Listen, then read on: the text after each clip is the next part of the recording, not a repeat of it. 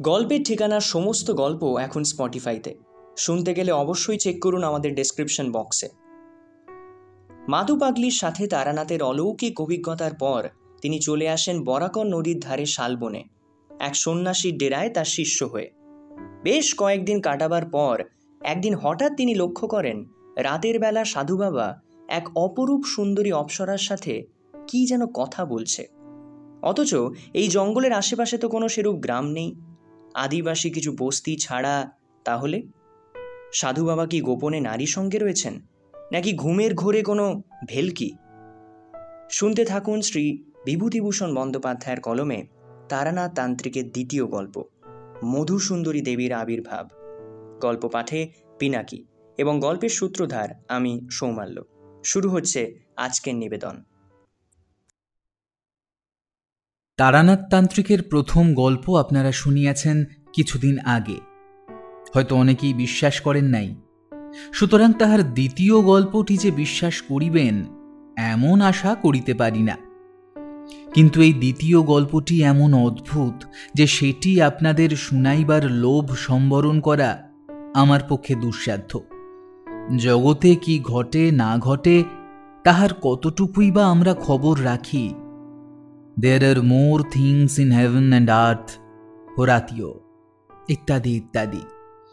অতএব এই গল্পটি শুনিয়া যান এবং সম্পূর্ণ অসত্য বলিয়া ডিসমিস করিবার পূর্বে মহাকবির ওই বহুবার উদ্ধৃত সর্বজন পরিচিত অথচ গভীর উক্তিটি স্মরণ করিবেন। এই আমার অনুরোধ। তবে যিনি প্রত্যক্ষ দৃষ্ট এই স্থূল জগতের বাইরে অন্য কোনো সূক্ষ্ম জগৎ কিংবা ভূতপ্রেত অথবা অন্য কোনো অশরীরী জীব কিংবা অপদেবতা, উপদেবতার অস্তিত্বে আদৌ বিশ্বাসবান নহেন, তিনি এ গল্প না হয় নাই পড়িলেন। ভূমিকা রাখিয়া এখন গল্পটা বলি। সেদিন হাতে কোনো কাজকর্ম ছিল না। সন্ধ্যার পূর্বে মাঠ হইতে ফুটবল খেলা দেখিয়া ধর্মতলা দিয়া ফিরিতেছিলাম। মোহনবাগান হারিয়া যাওয়াতে মনও প্রফুল্ল ছিল না। কি আর করি? ধর্মতলার মোড়ের কাছেই মঠ লেনে তারানাথ জ্যোতিষীর বাড়ি গেলাম। তারানাথ একাই ছিল। আমায় বলিল, আরে, এসো এসো হে। দেখা নেই যে বহুকাল। কি ব্যাপার? কিছুক্ষণ গল্পগুজবের পরে উঠিতে যাইতেছি, এমন সময় ঘোর বৃষ্টি নামিল।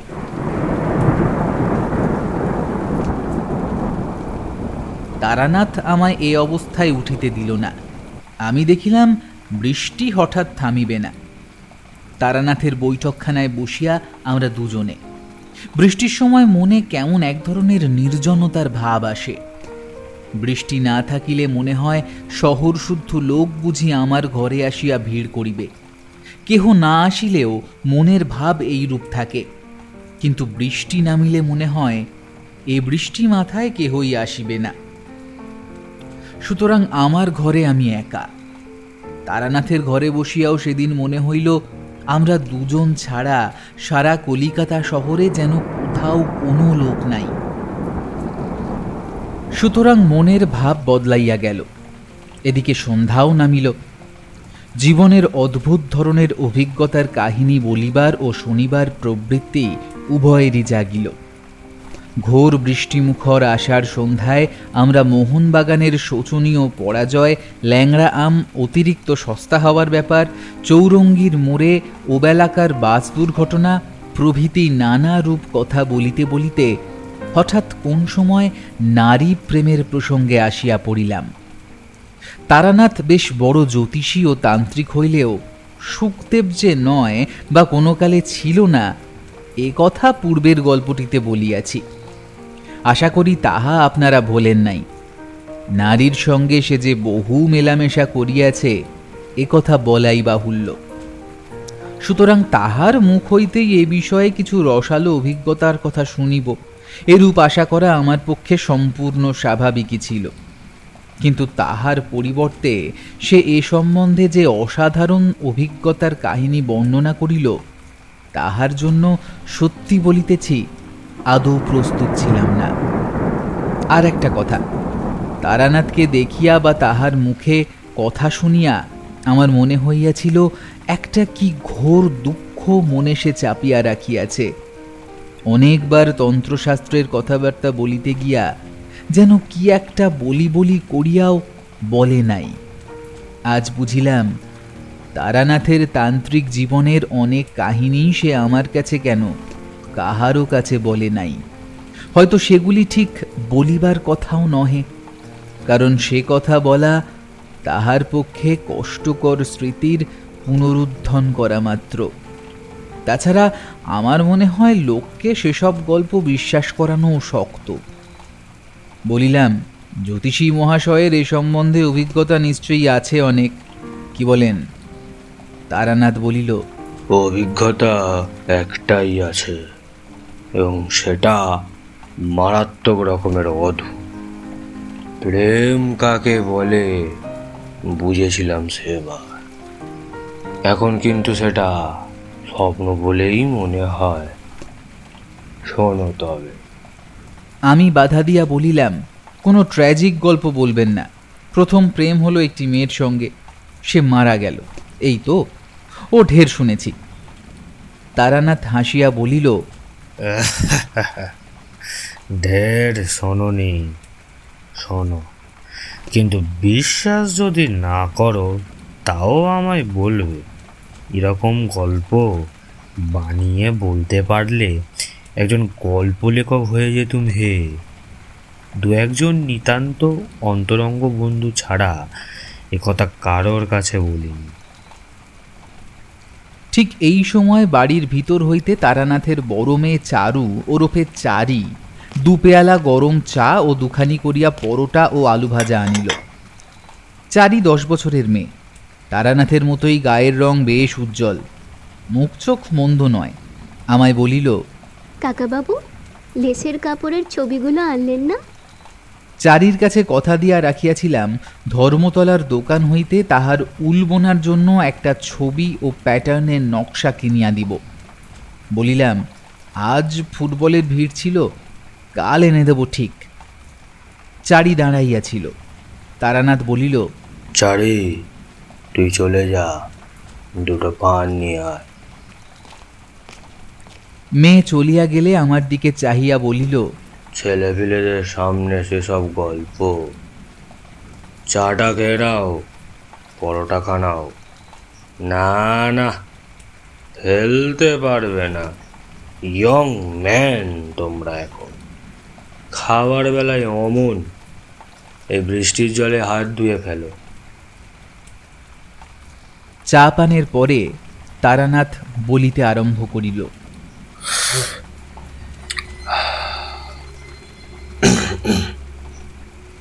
বীরভূমের শ্মশানে যে পাগলির অদ্ভুত কাণ্ড সেবার গল্প করেছিলাম, তার ওখান থেকে তো চলে এলাম সেই কাণ্ডের পরেই। কিন্তু তন্ত্রশাস্ত্রের প্রতি আমার একটা অত্যন্ত শ্রদ্ধা হয়ে গেল তারপর থেকে নিজের চোখে যা দেখলুম, তা তো আর বিশ্বাস না করে থাকতে পারি না। এটা পাগলির কথা থেকে বুঝেছিলুম। পাগলি আমায় ইন্দ্রজাল দেখিয়েছিল নিম্নতন্ত্রের সাহায্যে। কিন্তু সে তো ব্ল্যাক ম্যাজিক ছাড়া উচ্চতন্ত্রের কথাও বলেছিল। ভাবলাম, দেখি না কি আছে এর মধ্যে। গুরু খুঁজতে লাগলাম। খুঁজলে কি হবে? ও পথের পথিকের দর্শন পাওয়া অত্যন্ত দুর্লভ। এই সময়ে বহু স্থান ঘুরে বেরিয়ে আমার দুটি মূল্যবান অভিজ্ঞতা হল। প্রথম, ধনী জ্বালানো সাধুদের মধ্যে শতকরা নিরানব্বই জন ব্যবসাদার ধর্ম জিনিসটা এদের কাছে একটা বেচা কেনার বস্তু। ক্রেতাকে ঠকবার বিপুল কৌশল ও আয়োজন এদের আয়ত্তাধীন। দ্বিতীয়, সাধারণ মানুষ অত্যন্ত বোকা। এদের ঠকানো খুব সহজ, বিশেষত ধর্মের ব্যাপারে। যাক, ওসব কথা। আমি ধনী জ্বালানো ব্যবসাদার, সাধু অনেক দেখলুম ইন্স্যুরেন্স দালাল দেখলুম। দেবী ওষুধের মাদুলি বিক্রেতাকেও দেখলুম। সাধুবেশী ভিক্ষুকও দেখলুম। কিন্তু সত্যিকারের সাধু একটাও দেখলুম না। এই অবস্থায় বরাকর নদীর ধারে শালবনের মধ্যে একটি ক্ষুদ্র গ্রামের সীমায় এক মন্দিরে একদিন আশ্রয় শীতকাল। আমি বনের ডালপালা কুড়িয়ে আগুন করবার জোগাড় করে যাচ্ছি। এমন সব।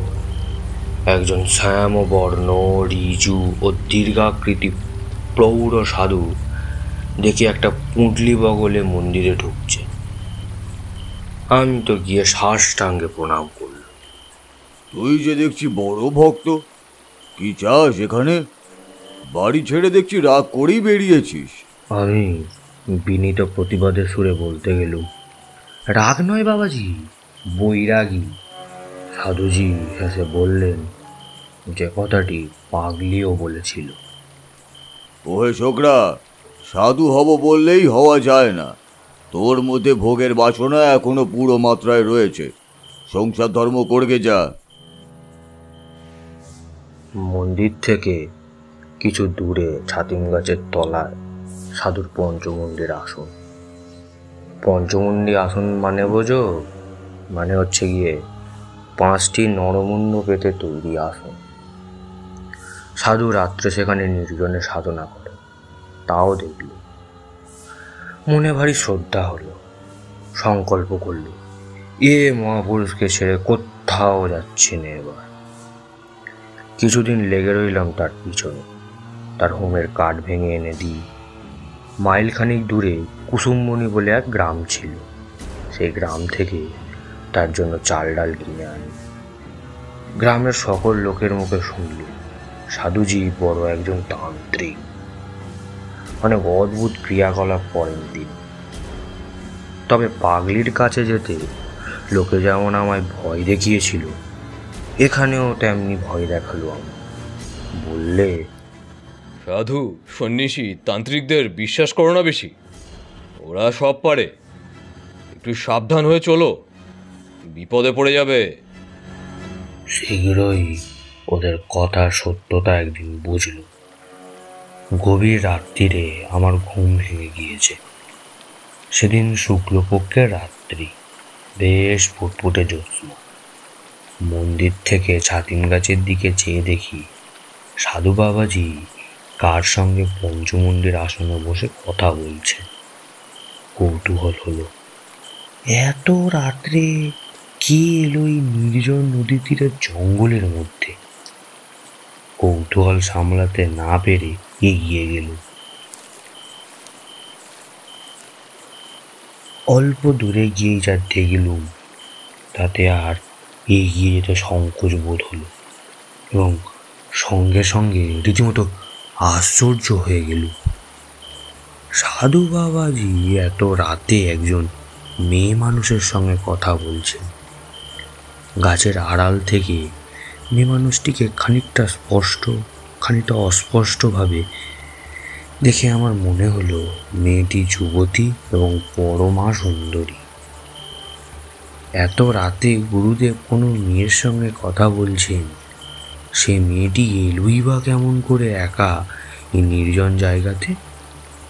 যাই হোক আর বেশি দূর অগ্রসর হলেই ওরা আমায় টের পেয়ে যাবে। মনে কেমন ভয়ও হলো। সেদিন চলে এলো। তার পরের দিন রাত্রে আমি ঘুমলুম না। গভীর রাতে উঠে পা টিপে টিপে বাইরে গিয়ে গাছের আড়াল থেকে উঁকি মেরে দেখি কাল রাতের মতো সে মানুষটি আজও এসেছে। ভোর আবার কিছু আগে পর্যন্ত আমি সেদিন গাছের আড়ালে রইলাম দাঁড়িয়ে। ভরসা আবার লক্ষণ হচ্ছে দেখে আর সাহস না। মন্দিরে গিয়ে নিজের বিছানায় শুয়ে ঘুমিয়ে পড়লাম। পরের দিন রাত্রেও আবার অবিকল একদিন আরেকটি জিনিস লক্ষ্য করলাম। যে মেয়ে মানুষটির সঙ্গে কথা হচ্ছে, তার পরনে বস্ত্রাদি বড়ই অদ্ভুত ধরনের। সে যে কোন দেশের বস্ত্র পরেছে, সেটা না শাড়ি, না ঘাগরা, না জাপানি কিমোনো, না মেয়েদের গাউন। অজানা যদিও ভারী চমৎকার মানিয়েছে কবে সেদিন একটা কথা আমার মনে হলো। মেয়ে মানুষটি যেই হোক, সে জানে আমি রোজ গাছের আড়ালে দাঁড়িয়ে ওর দিকে চেয়ে থাকি। কি করে আমার কথা মনে হলো তা আমি বলতে পারব না। কিন্তু এই কথা আবছাভাবে আমার মনে উদয় হওয়ার সঙ্গে সঙ্গেই মন কেমন একটু ভয় ভয় করতে লাগল। সরে পড়ি বাবা এর থেকে দরকার কি আমার এসবের মধ্যে থেকে? কিন্তু পরের দিন রাত্রে এক সময় আর শুয়ে থাকতে পারলাম না। নিশ্চিন্ত মনে উঠে যেতেই হলো। সেদিন আর একটা জিনিস লক্ষ্য করলাম। মেয়ে মানুষটি যখন থাকে, তখন এক ধরনের খুব মৃদু সুগন্ধ যেন বাতাসে পাওয়া যায়। এ কদিনও এই গন্ধটা পেয়েছি। কিন্তু ভেবেছিলুম কোনো বন্য ফুলের গন্ধ হয়তো আজ বেশ মনে হলো। এ গন্ধের সঙ্গে ওই মেয়েটির উপস্থিতি একটা সম্বন্ধ বর্তমান। এরকম চলল আরও দিন দর তারপরে একদিন সাধুর ডাক এলো। বরাকর না কোডারমার এক গাড়োয়ালি জমিদার বাড়িতে। কি? শান্তি সস্থান করার জন্য। সাধুজি প্রথমে যেতে রাজি হননি। দুদিন তাদের লোক এলো এবং ফিরেও গেল। কিন্তু দ্বিতীয়বারের মাথায় জমিদারের ছোট ভাই নিজে পালকি নিয়ে এসে সাধুকে অনেক খোসামত করে নিয়ে গেলেন। মনে ভাবলুম, এ আর কিছু নয়। সাধুজি সেই মেয়েটিকে ছেড়ে একটি রাত্রিও বাইরে কাটাতে রাজি কিন্তু নিকটে কোথাও বস্তি নেই। মেয়েটি আসেই বা কোথা থেকে? আর সাধারণ সাঁওতালি বা বিহারি মেয়ে নয়। আমি অনেকবার দেখেছি সেটিকে। এবং প্রত্যেকবারই আমার কেন যেন দৃঢ় বিশ্বাস হয়ে গিয়েছিল। এ কোনো বড় ঘরের মেয়ে। যেমন রূপসী তেমনই তার অদ্ভুত ধরনের, অতি চমৎকার এবং দামি পরন পরিচ্ছদ। হঠাৎ আমার মনে একটি দুষ্ট বুদ্ধি জাগলো। আমার মনে হয়েছিল, মেয়েটিকে সাধুজির হয়তো খবর দেওয়া সুযোগ হয়নি। দেখাই যাক না, আজ রাত্রে আসে কিনা তখন ছিল অল্প বয়স। তোমরা যাকে বলো রোম্যান্স তার ইয়ে তখন যে আমার যথেষ্টই ছিল। এতে তুমি আমাকে দোষ দিতে পারো না। নির্দিষ্ট সময়ের কিছু আগে, রাত্রে সেদিন আমি নিজেই গিয়ে পঞ্চমুণ্ডের আসনে বসে রইল। মনে ভয়ানক কৌতূহল, দেখি আজ মেয়েটি আসে কি না কেউ কোনো দিকে নেই, নির্জন রাত্রি। মনে একটু ভয়ও হলো। এ ধরনের কাজ কখনো করিনি তো? কোনো হাঙ্গামায় আমার না পড়ে যেতে হয়। তখন আমি অপরিণত বুদ্ধিসম্পন্ন, নির্বোধ যুবক মাত্র। তখন ঘনাক্ষরে যদি জানতাম, অজ্ঞাত সারে কি ব্যাপারের সম্মুখীন হতে চলেছি, তবে কি আর ছাতিম তলায় একা পঞ্চমুণ্ডির আসনে বসতে যাই? তাও নয়। ও আমার অদৃষ্টের লিপি। সে রাত্রিরের জের আমার জীবনে আজও মেটেনি। আমার মনের শান্তি চিরদিনের জন্য হারানো সূত্রপাতটি ঘটেছিল সেই কাল রাত্রে। তাও কি আর তখন বুঝেছিলাম? যাক সে কথা। হঠাৎ সামনের দিকে চেয়ে আমি চমকে উঠল আমার সামনে সেই মেয়েটি কখন এসে দাঁড়িয়েছে? এমন নিঃশব্দে, এমন অতর্কিত ভাবি যে আমি একেবারেই টের পাইনি। অথচ আগেই বলেছি, আমার একদিকে বরাকর নদীর জ্যোৎস্না ওটা শিলাবৃত পাহাড় আর অপরদিকে ফাঁকা আসনে বসে পর্যন্ত আমি সতর্ক দৃষ্টিও রেখেছি মাঠের দিকে।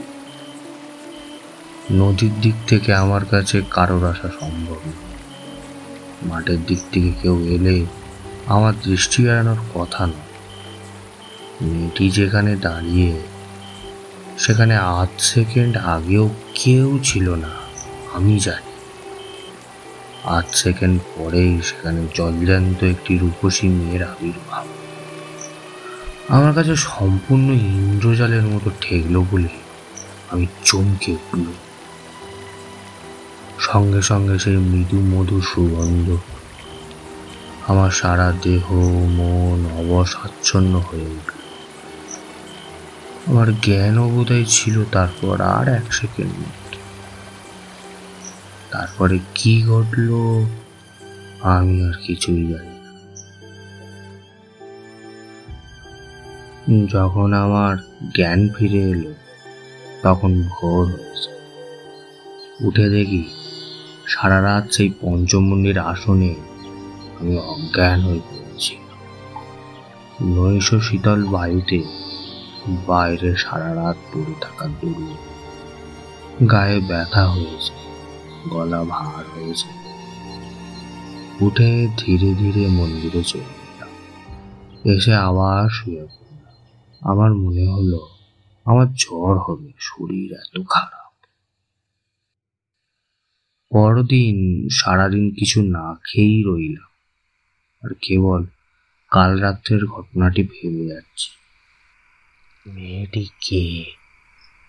কি করে অমন নিঃশব্দে অতর্কিতে এখানে এলো? এ একেবারে অসম্ভব।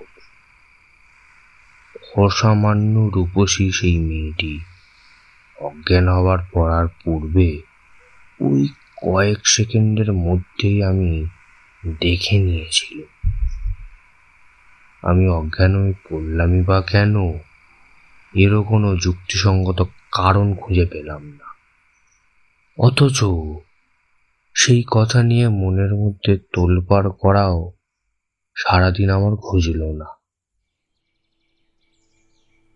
বিকেলের দিকে সাধু বাবাজি কারবালি জমিদার বাড়ি থেকে ফিরলেন। আমার জন্য লাড্ডু কচুরি এবং একটা মোটা সুতির চাদর এনেছে। তার নিজের জন্য জমিদার বাড়ি থেকে ভালো একখানা পশমি আলোয়ান দিয়েছে। আমায় বললেন শুয়ে কেন? ওঠো জিনিসগুলো রেখে দাও। কষ্টে উঠে সাধুর হাত থেকে পুটলিটা নিলাম। তিনি আমার দিকে চেয়ে বললেন কি হয়েছে? অসুখ বিসুখ নাকি? কিছু জবাব দিলাম না। সাধু স্নান করতে গেলে এবং এসে জমিদার বাড়ির কাণ্ড কীরকম তারই সবিস্তারে বর্ণনা করতে লাগলেন।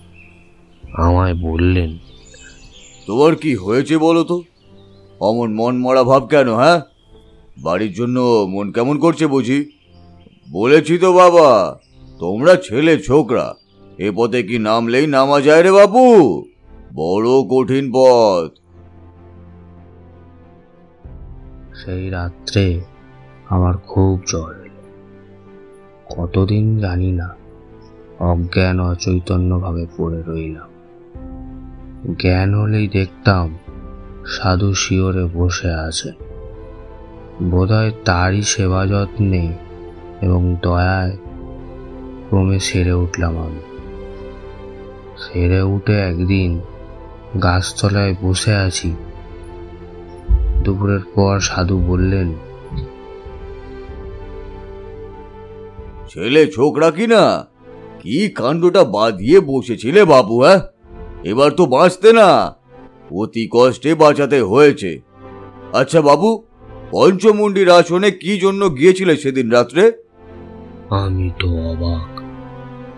কি করে জানলেন ইনি আমি তো কোনো কথাই বলিনি। হঠাৎ আমার সন্দেহ। সে অদ্ভুত মেয়েটির সঙ্গে নিশ্চয়ই সাধুর ফিরে এসে দেখা হয়েছে। সেই বলেছে। আমাকে চুপ করে থাকতে দেখে বললেন, ভাবছ আমি কি করে জানলাম? না। আরে বাপু, কতটুকুই বা তোমরা বোঝো আর কতটুকুই বা তোমরা জানো? তোমাদের দেখে দয়া হয়। ভয়ে ভয়ে বললাম আপনি জানলেন কি করে? সাধুজি হেসে বললেন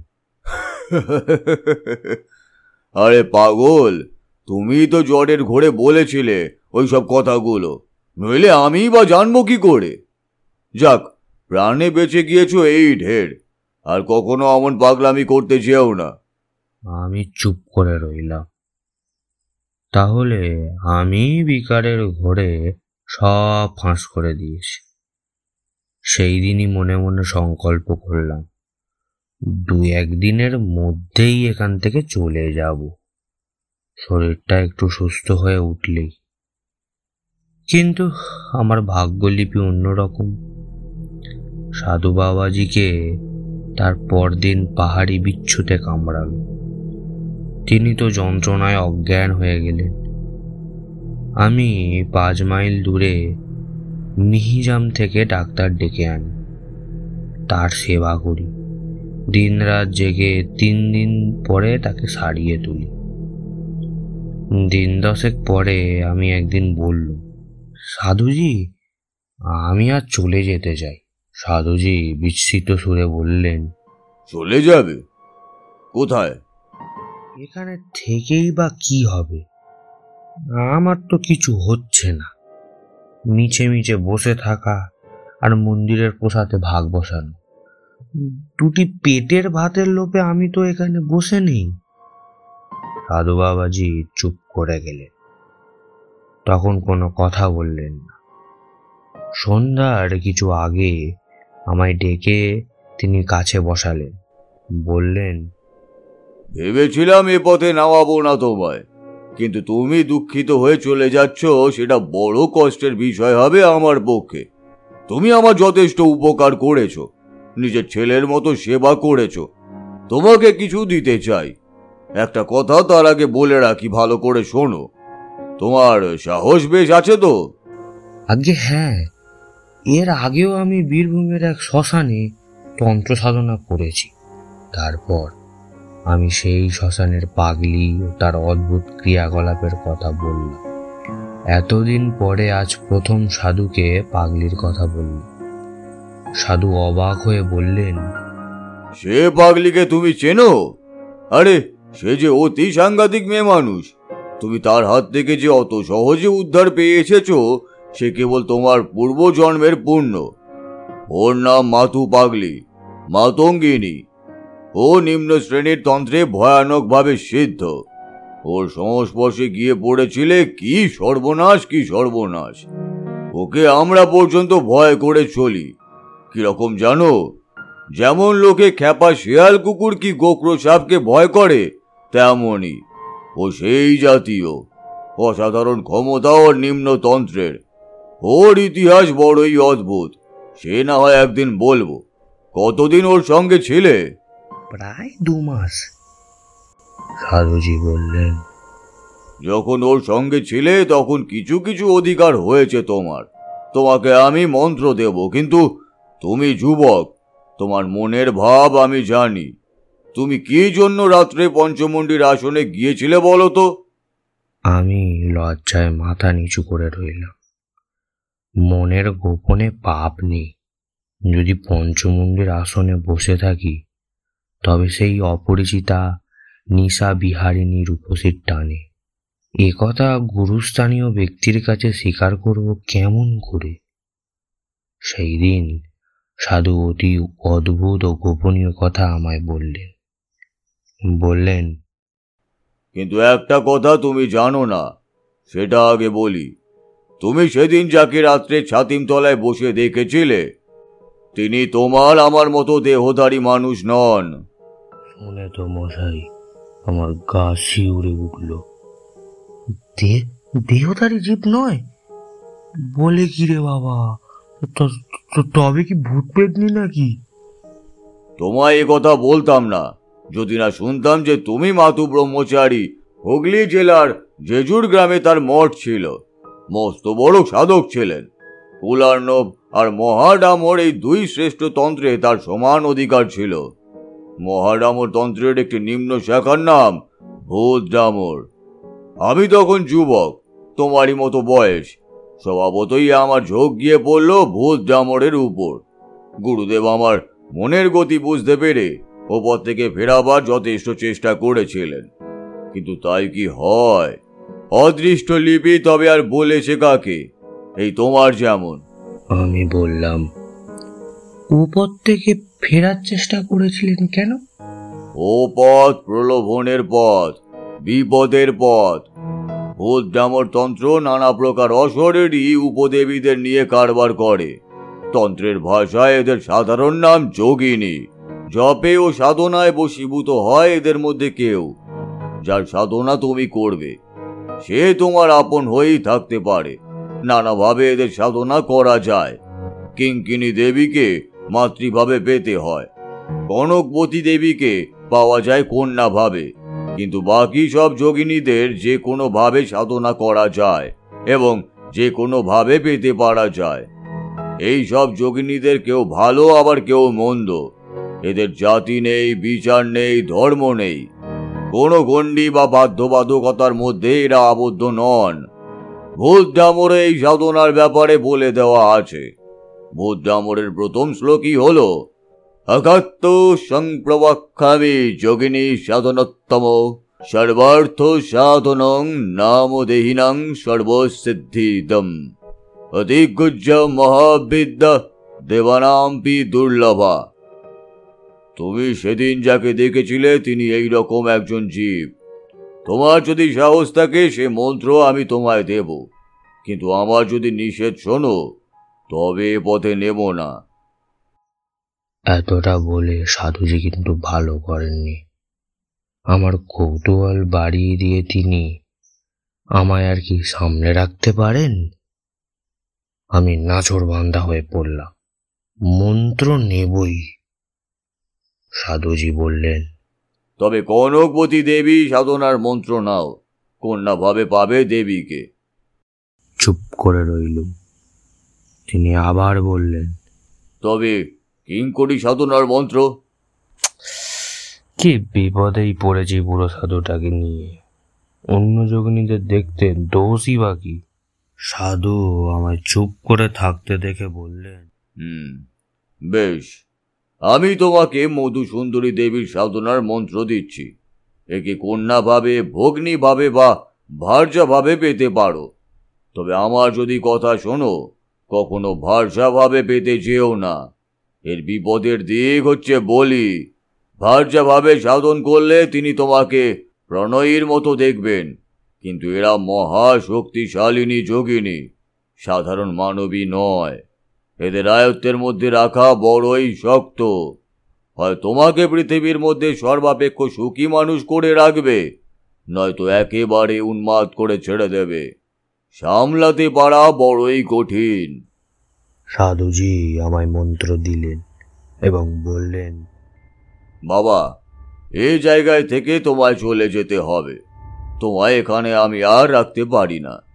এক জায়গায় দুজন সাধকের সাধনা হয় না। বেশ ভালো। আমিও তা চাইনি। আমার ভয় ছিল। হয়তো সাধুজিও মাতু পাগলির মতো হিপনোটিজম জানে এবং খানিকটা অভিভূত করে যা তা দেখাবে আমার। তারপর আমি তারানাথের কথায় বাধা দিয়া বলিলাম কেন? আপনি যে সচক্ষে পঞ্চমুণ্ডির আসনে কি মূর্তি দেখেছিলেন তখন তো সাধু সেখানে ছিলেন না? তারপর আমার টাইফয়েড জ্বর হয়, বলিনি? হয়তো পঞ্চমুণ্ডির আসনে যখন বসে, তখনই জ্বর আসছে। সে সময় জ্বরের পূর্বাবস্থায় অসুস্থ মস্তিষ্কে কী বিকার দেখে থাকব, হয়তো চোখের ধাঁধা। জ্বর ছেড়ে সেরে উঠে এ সন্দেহ আমার হয়েছিল, সত্যি বলছি। যাক সে কথা। তারপরে ওখান থেকে চলে গেলাম বরাকর নদীর ধারে আর এক নির্জন জায়গায়। ওখান থেকে পাঁচ ছয় মাইল দূরে হবে। একটা গ্রাম ছিল, কিছু দূরেই। থাকতাম গ্রামের বারোয়ারি ঘরে। গ্রামের লোকে যে যাই দিত তাই খেতাম।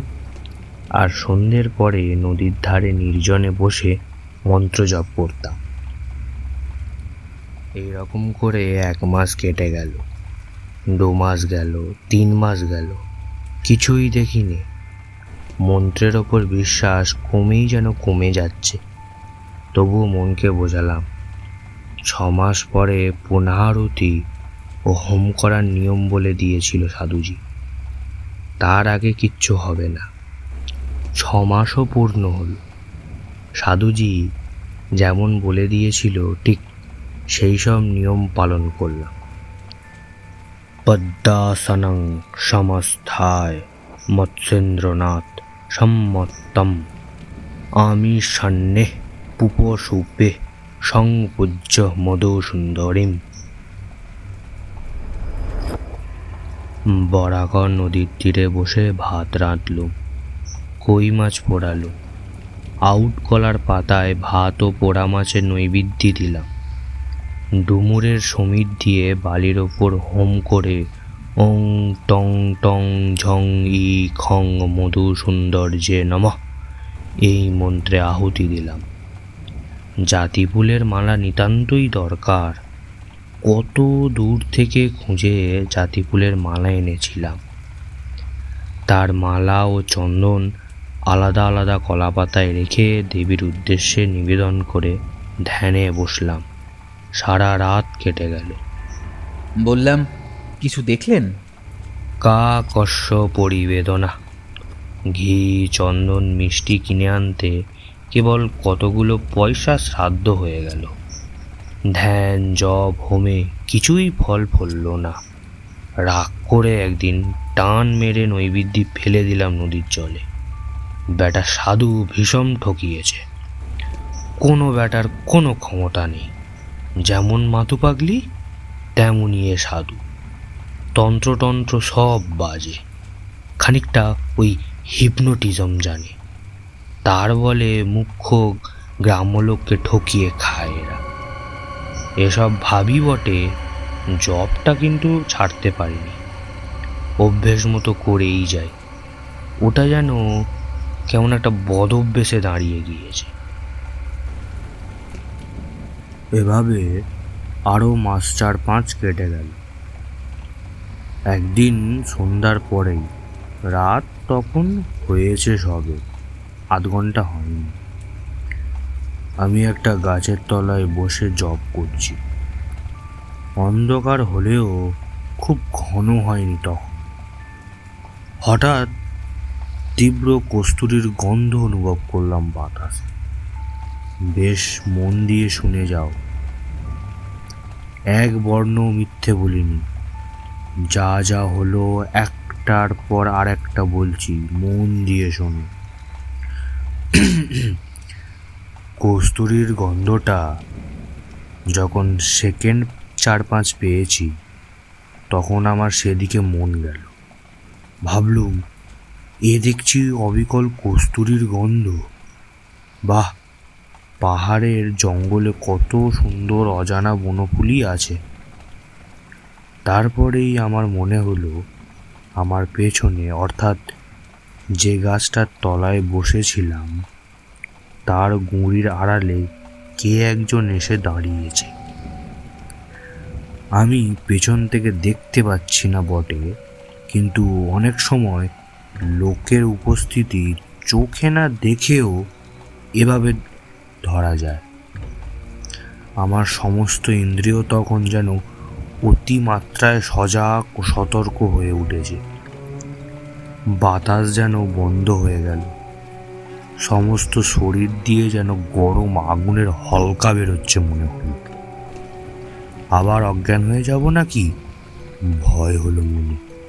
ঠিক সেই সময় আমার সামনে দেখলাম একটি মেয়ে দাঁড়িয়ে। আধ সেকেন্ড আগেও তিনি সেখানে ছিলেন না। ঠিক সেই পঞ্চমুণ্ডী আসনে বসার রাতের সেই অভিজ্ঞতার পুনরাবৃত্তি। কিন্তু এবার মনে মনে দৃঢ় সংকল্প করলাম, জ্ঞান হারাবো না কখন। মেয়েটি দেখি ঈষৎ ভ্রুকুটির সঙ্গে আমার দিকে চেয়ে রয়েছে। জিজ্ঞাসা করিলাম, নিজের চোখে এমনই এক মূর্তি দেখলেন আপনি? আমার কথার মধ্যে হয়তো একটু অবিশ্বাসের গন্ধ পাইয়া তারানাথ উগ্র প্রতিবাদের সুরে বলিল নিজের চোখে দেখেছি সুস্থ শরীরে। বিশ্বাস করো বা না করো সে আলাদা কথা। কিন্তু যা দেখেছি তাকে তো আর মিথ্যে বলতে পারি নে কীরকম দেখলেন? কেমন চেহারা? ভারী রূপসী যদি বলি কিছুই বলা হলো না। মধুসুন্দরী দেবীর ধ্যানে আছে। উদ্যত ভানু প্রতীকাশা, বিদ্যুৎ পুঞ্জ নিবাসতি, নীলাম্বর পরিধানা মদবিহল্লোচনা নানালঙ্কার শোভাড্ডা কস্তুরী গন্ধ মোহিতা, কোমলাঙ্গিং শেরমুখাং পিনতুঙ্গ পয়োধরাম। অবিকল সেই মূর্তি, তখন বুঝলাম দেবদেবীর ধ্যান মন গড়া কথা নয়। সাধকে প্রত্যক্ষ না করলে এমন বর্ণনা দেওয়া যায় না। আপনি কোনো কথা বললেন? কথা? পাগল তুমি? আমার চেতনা তখন লোপ পাওয়ার মতো হয়েছে। সে তেজ সহ্য করা আমার কর্ম? সাধারণ মানবীর মতো তার কোনো জায়গাই নয়। এই যে বলেছে মদবিহল্য লোচনা। ওরে বাবা সে চোখের কি ভাব? ত্রিভুবন জয় হয় সে চোখের চাহনিতে। আমি অধীর হইয়া বলিলাম বর্ণনা রাখুন কি কথা হলো বলুন। কথাবার্তা যা হয়েছিল সব বলার দরকার নেই। মোটের ওপর সেই থেকে মধুসুন্দরী দেবী প্রতি রাত্রে আমায় দেখা দিতে নদীর তীরের সেই নির্জন জায়গায় তাকে চেয়েছিলাম প্রিয়া রূপে। বলাই বাহুল্য, সাধুর কথা কে শোনে? তখন শীতকাল, বরাকর নদীর জল কমে গিয়েছে অনেকটা। জলের ধারে জলজ লিলি গাছ শুকিয়ে হলদে হয়ে এসেছে।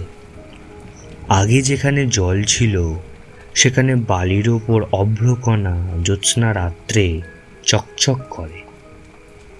বরাকর নদীর দুপারের শালবন পাতা ঝরিয়ে দিচ্ছে। আকাশ রোজ নীল। রাত্রে শুক্লপক্ষের জ্যোৎস্নার বড় মনোরম সভা।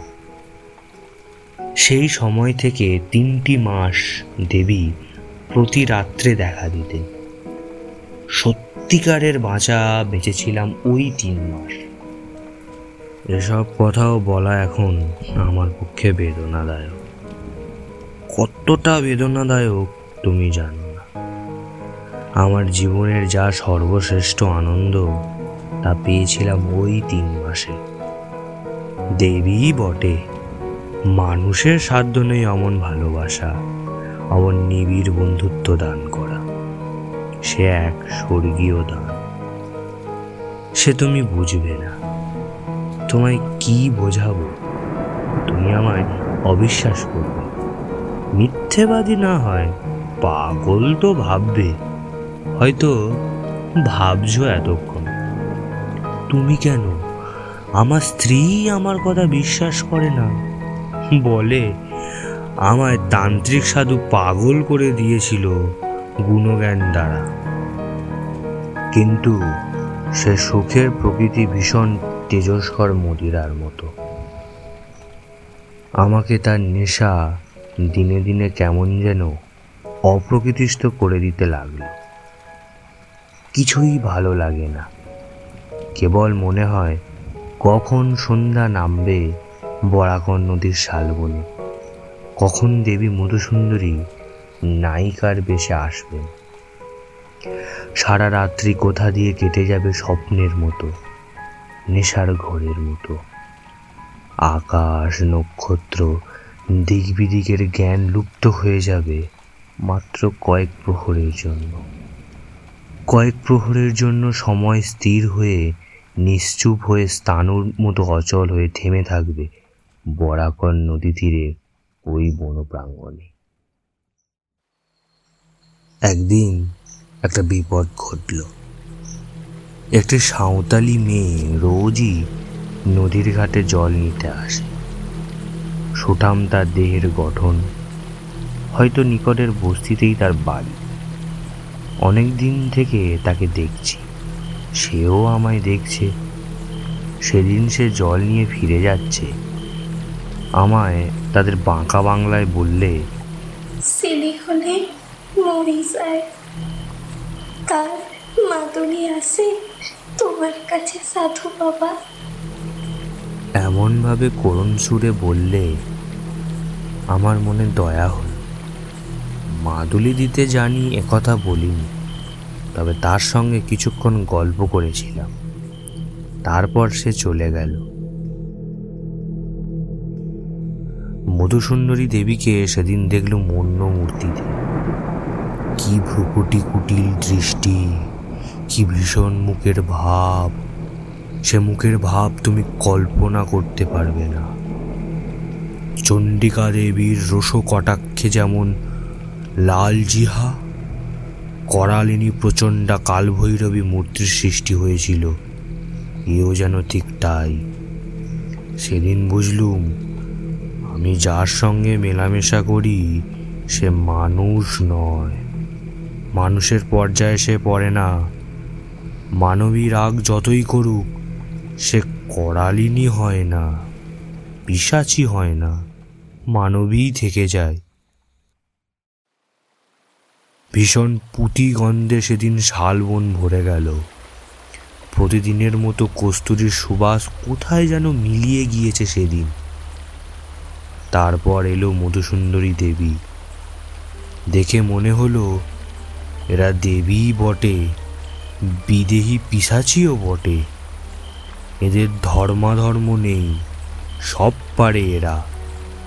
যে হাতে নায়িকার মতো ফুলের মালা গাঁথে সেই হাতেই বিনা দ্বিধায়, বিনা অনুশোচনায় নিমেষে ধ্বংস করতে এরা অভ্যস্ত। আমার ভীষণ ভয় হলো।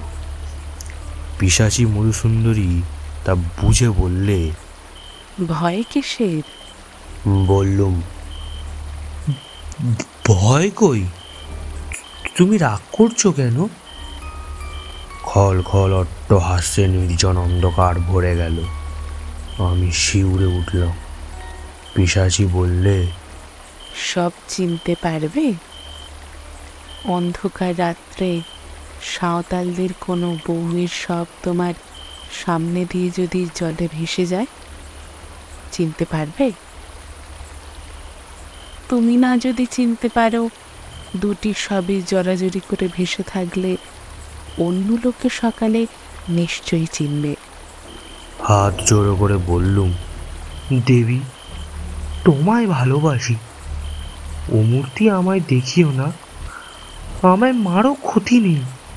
কিন্তু অন্য কোনো নিরপরাধ স্ত্রীলোকের প্রাণ নেবে? দয়া করো। দেবী দয়া করো বহু চেষ্টায় প্রসন্ন করল।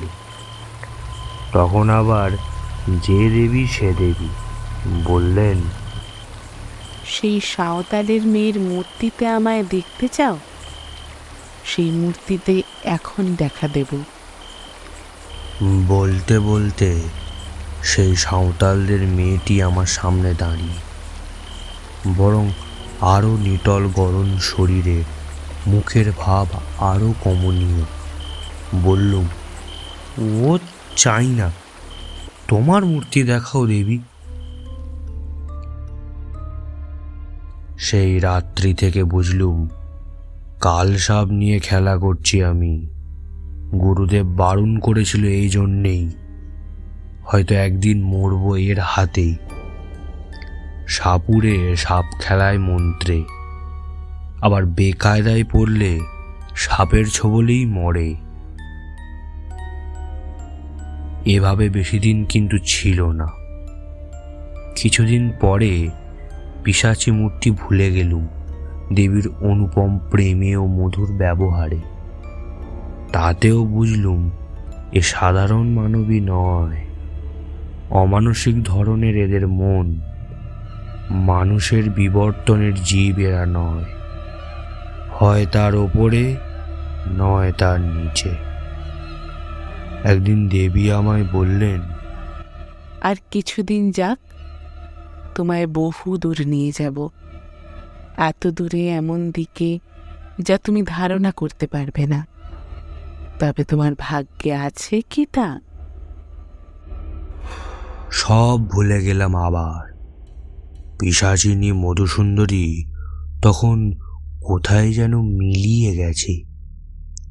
আমার সামনে হাস্যলাস্যময়ী, যৌবন চঞ্চলা, মুগ্ধস্য ভাবা, অপরূপ রূপসী এক তরুণ নারী। দেবী বটে। আমি আবার কিসের নেশায় অভিভূত হয়ে পড়লুম? মাথার ঠিক রইল না আর।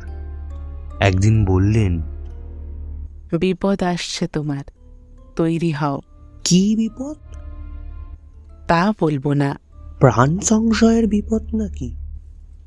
তা বলব না। তুমি অভয় দিলে বিপদ কিসের আবার? আমি ঠেকাতে পারব না। কেউ ঠেকাতে পারবে না।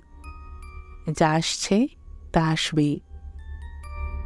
কথা খেটে গেল শিগগির। খুব বেশি দেরি হয়নি। তিন মাস পরে আমার বাড়ি থেকে লোকজন সন্ধানে সন্ধানে সেখানে গিয়ে হাজির। গ্রামের লোক তাদের বলেছে, কে একজন পাগল? বোধহয় বাঙালিই হবে। অল্প বয়সে বরাকর নদীর ধারে শালবনে সন্ধ্যাবেলায় বসে থাকে আর আপন মনে বিড়বিড় করে বকে। আমায় এ অবস্থায় গাঁয়ের অনেকেই নাকি দেখেছে তাই শুনে বাড়ির লোক আমায় গিয়ে খুঁজে বার করল। ছেঁড়া ময়লা, কাপড় পরনে, মাথায় জট, গায়ে খড়ি উঠছে এই অবস্থায় নাকি আমায় ধরে। বাড়ি ধরে আনবার জন্যে টানাটানি। আমি তো কিছুতেই আসব না, আর ওরাও আমায় ছাড়বে না। আমার তখন সত্যিই জ্ঞান নেই, সত্যিই আমি ক্ষিপ্ত, উন্মাদ। ওরা হয়তো আমায় আনতে পারতো না। কিন্তু যে দেবীকে পেয়েছিলাম প্রণয়ী রূপে তিনি নিরুৎসাহ করলেন। কীরকম ওরা আমায় ধরে নিয়ে গিয়ে নিকটবর্তী একটি গ্রামের গোয়াল ঘরে বেঁধে রেখেছিল। গভীর রাত্রে বাঁধন চিরে ওদের হাত থেকে লুকিয়ে পালিয়ে সেই একটি রাত মধুসুন্দরী দেবীর সঙ্গে দেখা করেছিলাম। দেবীকে বললাম আমি এই নদীর তীরে তীর্থস্থান ছেড়ে কোথাও যাব না। আমি কিছু শুনব না। আমি কোথাও যাব না। তিনি নিষ্ঠুর হাসি হেসে বললেন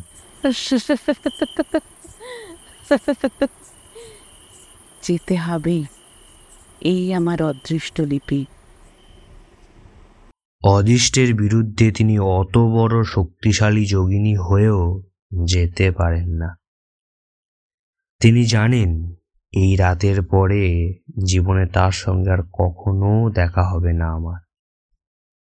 আগে থেকে বলে তৈরি করে রাখতে চেয়েছিলেন এই জন্যেই দেবী ত্রিকালজ্ঞা তাকে জিজ্ঞেস করিনি, কি করে তিনি জানলেন এ কথা? হলো তাই। বাড়ি আসার পরে সবাই বললে কে কি খাইয়ে নাকি আমায় পাগল করে দিয়েছে? হ্যাঁ, দিন কতক উন্মাদের চিকিৎসা চলল। বছর খানেক পরে আমার বিয়ে দেয়া হলো। সেই থেকে আমি সংসারী। আমি জিজ্ঞাসা করিলাম আর কখনো মন্ত্র জপ করে তাকে আহ্বান করেননি কেন? বাপ রে এ কি ছেলে খেলা? মারা যাব নাকি শেষে? অন্য নারী জীবনে এলে তিনি দেখা দেবেন? সে চেষ্টাও কখনো করিনি। সে কতকাল হয়ে গেল? সে কি আজকের কথা? আচ্ছা এখন আর তাকে দেখতে ইচ্ছে হয় না? বৃদ্ধ তারানাথ উৎসাহে উত্তেজনায় বালিশ বুকে দিয়ে খাড়া হইয়া উঠিয়া বসিল। ইচ্ছে হয় না কে বলেছে? বললুম তো ওই তিন মাসই বেঁচেছিলাম। দেবী এসেছিলেন মানুষই হয়ে। এদিকে শৈরেশ্বর্য শালিনী, শক্তিরূপিণী যোগিনী। তেজে কাছে ঘেঁষা যায় না। অথচ কি মানবী হয়ে যেতেন যখন ধরা দিতেন আমার প্রিয়ার মতো আসতেন কাছে। অমনি মিষ্টি, অমনি ঠোঁট পুলিয়ে মাঝে মাঝে অভিমান করতেন। বরাকর নদীর ধারের শালবন রাত্রিরের পর রাত্রি তার মধুর হাসিতে জ্যোৎস্নার মতো উজ্জ্বল হয়ে উঠত এমনিই কত রাত ধরে এক এক সময় ভ্রম হতো তিনি সত্যিই মানুষই হবেন। বিদায় নিয়ে যাওয়ার সেই রাত্রিরে বললেন, নদী তীরের এই তিন মাসের জীবন আমিও কি ভুলবো ভেবেছ? আমাদের পক্ষেও সুলভে নয়। ভেবো না আমরা খুব সুখী। আমাদের মতো সঙ্গীহারা, বন্ধুহারা জীব কোথায় আছে? প্রেমের কাঙাল আমরাও। কতদিন পরে একজন মানুষে আমাদের সত্যিকারের চাওয়া চায়। তার জন্যে আমাদের মন সর্বদা তৃষিত হয়ে থাকে। কিন্তু তাই বলে নিজেকে সহজলভ্য করতে পারিনে। আগ্রহ করে যে না চায় তার কাছে যাইনে। সে আমার প্রেমের মূল্য দেবে না, নিজেও আনন্দ পাবে না। যা কিনা পাওয়া যায় বহু চেয়ে পাওয়ার পরে। কিন্তু আমাদের অদৃষ্ট লিপি কোথাও চিরদিন থাকতে পারিনে। কেই না কি ঘটে যায়, ছেড়ে চলে যেতে হয় অনিচ্ছা সত্ত্বেও। কজন আমাদের ডাকে কজন বিশ্বাস করে। সুখী ভেব না আমাকে। বলিলাম এত যদি সুখের ব্যাপার তবে আপনি ভয়ঙ্কর বলেছিলেন কেন আগে? ব্যাপারখানা ভয়ঙ্কর এজন্যেই যে আমার সারাটা জীবন মাটি হয়ে গেল ওই তিন মাসে মাসের সুখভোগে। কোনো দিকেই মন দিতে পারিনি। মধ্যে তো দিন কতক উন্মাদ হয়ে গিয়েছিলাম বিয়ের পরেও। তারপর সেরে সামলে উঠে এই জ্যোতিষের ব্যবসা আরম্ভ করে যা হয় একরকম। সেও দেবীরই দয়া। তিনি বলেছিলেন, জীবনে কখনো অন্য কষ্টে আমায় পড়তে হবে না। পড়তে কখনো হয়ওনি কিন্তু ওতেই কি আর আনন্দ দেয় জীবনে? তারানাথ গল্প শেষ করিয়া বাড়ির ভিতরে যাইবার জন্য উঠিল। আমিও বাহির হইয়া ধর্মতলার মোড়ে আসিলাম। এত অদ্ভুত, অবাস্তব জগৎ হইতে বিংশ শতাব্দীর বাস্তব সভ্যতার জগতে আসিয়া যেন হাঁপ ছাড়িয়া বাঁচিলাম। যতক্ষণ তারানাথ গল্প বলিয়াছিল, ততক্ষণ ওর চোখ মুখের ভাবে ও গলার স্বরে গল্পের সত্যতা সম্বন্ধে অবিশ্বাস জাগে নাই। কিন্তু ট্রামে উঠিয়াই মনে হইল, কি মনে হইল, তাহা আর নাই বা বললাম। শেষ হলো আজকের গল্প। গল্প পাঠে ও বিভূতির ভূমিকায় পিনাকি। তারানাথ তান্ত্রিক তীর্থ। মধুসুন্দরী দেবী মোহর। সাধু বাবা বুবাই। জনৈক লোক পলাশ। সাঁওতালি মেয়ে ইন্দ্রাণী, চারি শুভ স্বপ্না। আবহ নির্মাণ ও স্পেশাল এফেক্টসে ওয়েভ সেশন স্টুডিও প্রচ্ছদ নির্মাণে রনি এবং ভিডিও মোশনে রণজয়। সমগ্র গল্প পরিচালনায় সায়নদীপ। কেমন লাগল আজকের গল্প সেটা কমেন্ট বক্সে কমেন্ট করে জানান এবং ভালো লাগলে লাইক কমেন্ট করে সাবস্ক্রাইব করে দেবেন অবশ্যই। সাধু বাবা চরিত্রে অভিনয় করেছেন বুবাই। ওনার একটি চ্যানেল আছে অডিও স্টোরির চ্যানেল লিঙ্কটি দেওয়া রইল ডেসক্রিপশন বক্সে অবশ্যই ঘুরে আসুন নতুন কিছু শুনতে। খুব শীঘ্রই আমরা ফিরব নতুন কিছু নিয়ে। ততক্ষণ শুনতে থাকুন গল্পের ঠিকানা, গল্প পিয়নের পছন্দের ঠিকানা। শুভরাত্রি।